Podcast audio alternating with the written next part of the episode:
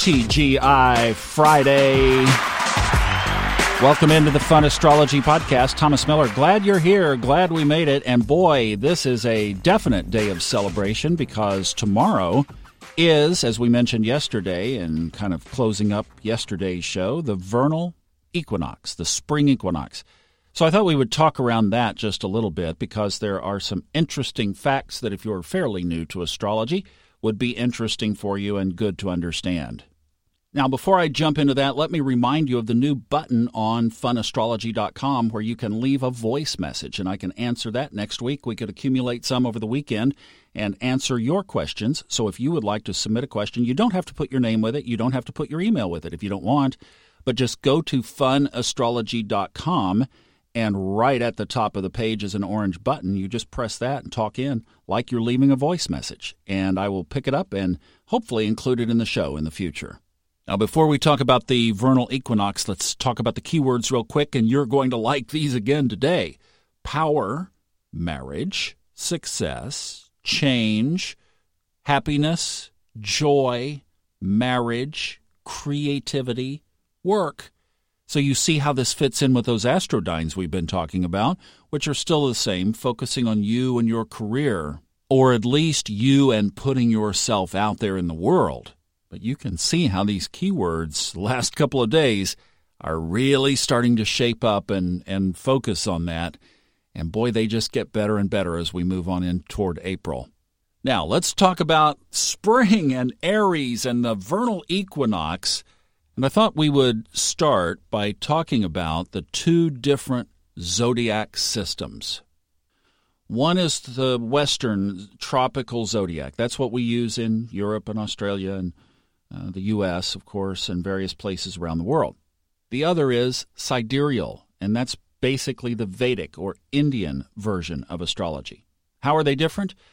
Tropical, the one that we use, is based on the seasons It was developed by the Babylonians. So we're going back 5,000 years before Christ. So about 7,000 years from today. And back then, the Babylonians decided that they would map the constellations based on the seasons of the year.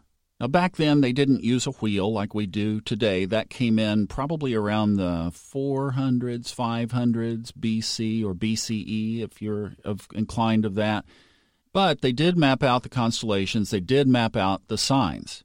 Now, that was all fine until it started to be discovered that the chart and the sky did not sync up with each other.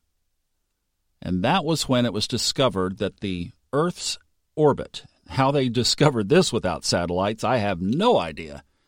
But the Earth's orbit basically fluctuates one degree every 73 years.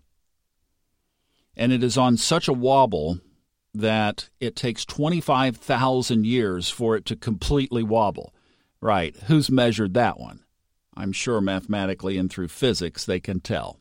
So, what happens is the sky and the chart start to disengage, and we've been following that path. Actually, in the second century, Ptolemy gave this probably its greatest publicity to date and they call it the precession of the equinoxes. Very searchable online, and you can get all kinds of information about it. There are charts and diagrams, and you can see how the whole thing works. But basically, we wobble and fluctuate one degree every 73 years. So, for example, right now, if you look on the astrological chart, Mercury is in Pisces. If you locate Mercury in the sky, and if you're an astronomer, Mercury is in Aquarius. And that's the way it is in most cases, that a planet will be in one sign on the chart, one back in the sky. That's the precession of the equinoxes. Vedic astrology is based on the actual constellations, so they do not have that variance. Which one is right? They both are, and they both actually work. Now, if you were to look at my own chart, I am a Scorpio in tropical. I am a Libra in Vedic. Now, ask me or anybody who knows me, and they would say, oh, tropical, tropical, tropical. they would be saying, you are no Libra. But I'll tell you what, if I got a reading from a Vedic astrologer, my jaw would be on the table. It's also probably better for predictive astrology. But the reason that we begin our chart in the Aries vernal spring equinox is because the Babylonians set up the system to follow the four seasons. And obviously, with spring beginning the repeating pattern of the seasons coming out of winter, new growth, new life. And as we're going to hear tomorrow, because what I'm going to play tomorrow is that that uh, piece from Steven Forrest that we've played before, and then I'll find another section. So it's not just the same. I'll probably play less of the one, and then we'll add something to it from the Book of Fire, talking about spring. And I love his little story of the bird nest. Fire, feed me, feed me. I have a right to live. Well, we'll let him tell it in his beautiful poetic words tomorrow. That will be on a special edition of the Fun Astrology podcast tomorrow, so check on that. But when the sun moves into Aries, it is almost like that transition from, okay, it's time to rock and roll. Now, in the Northern Hemisphere, we've been through Capricorn, winter, Aquarius, late winter, Pisces, early spring, and now it comes the time of fire the season of the gods, too, because Mars rules Aries, at least the sign Aries, because the Roman mythologic character was Mars, the god of war, who, by the way, was the son of Jupiter. But his Greek equivalent was Ares, and also the, the Greek god of war. So during this spring equinox and during this Aries season that we have ahead of us for the next four weeks, it's time to put ourselves out there.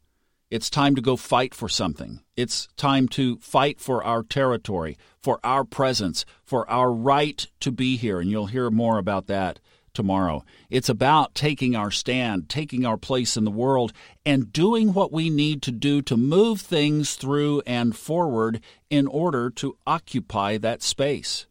Being willing to say, I care enough about it and the impact that this could make on the world that I am indeed willing to fight for it if I have to. So let's use that energy. And if you have some stuck areas or stuck projects in your own life, well, let's put on our warrior hats and let's go conquer and bring them to fruition. and we will bring back the spoils accordingly. That's Aries season. Glad you're here. Those of you who are born under this sign, we love you and we're looking forward to celebrating your lap around the sun. Have a great Friday. I'll see you back with a special tomorrow on the Fun Astrology Podcast. Thanks for stopping by.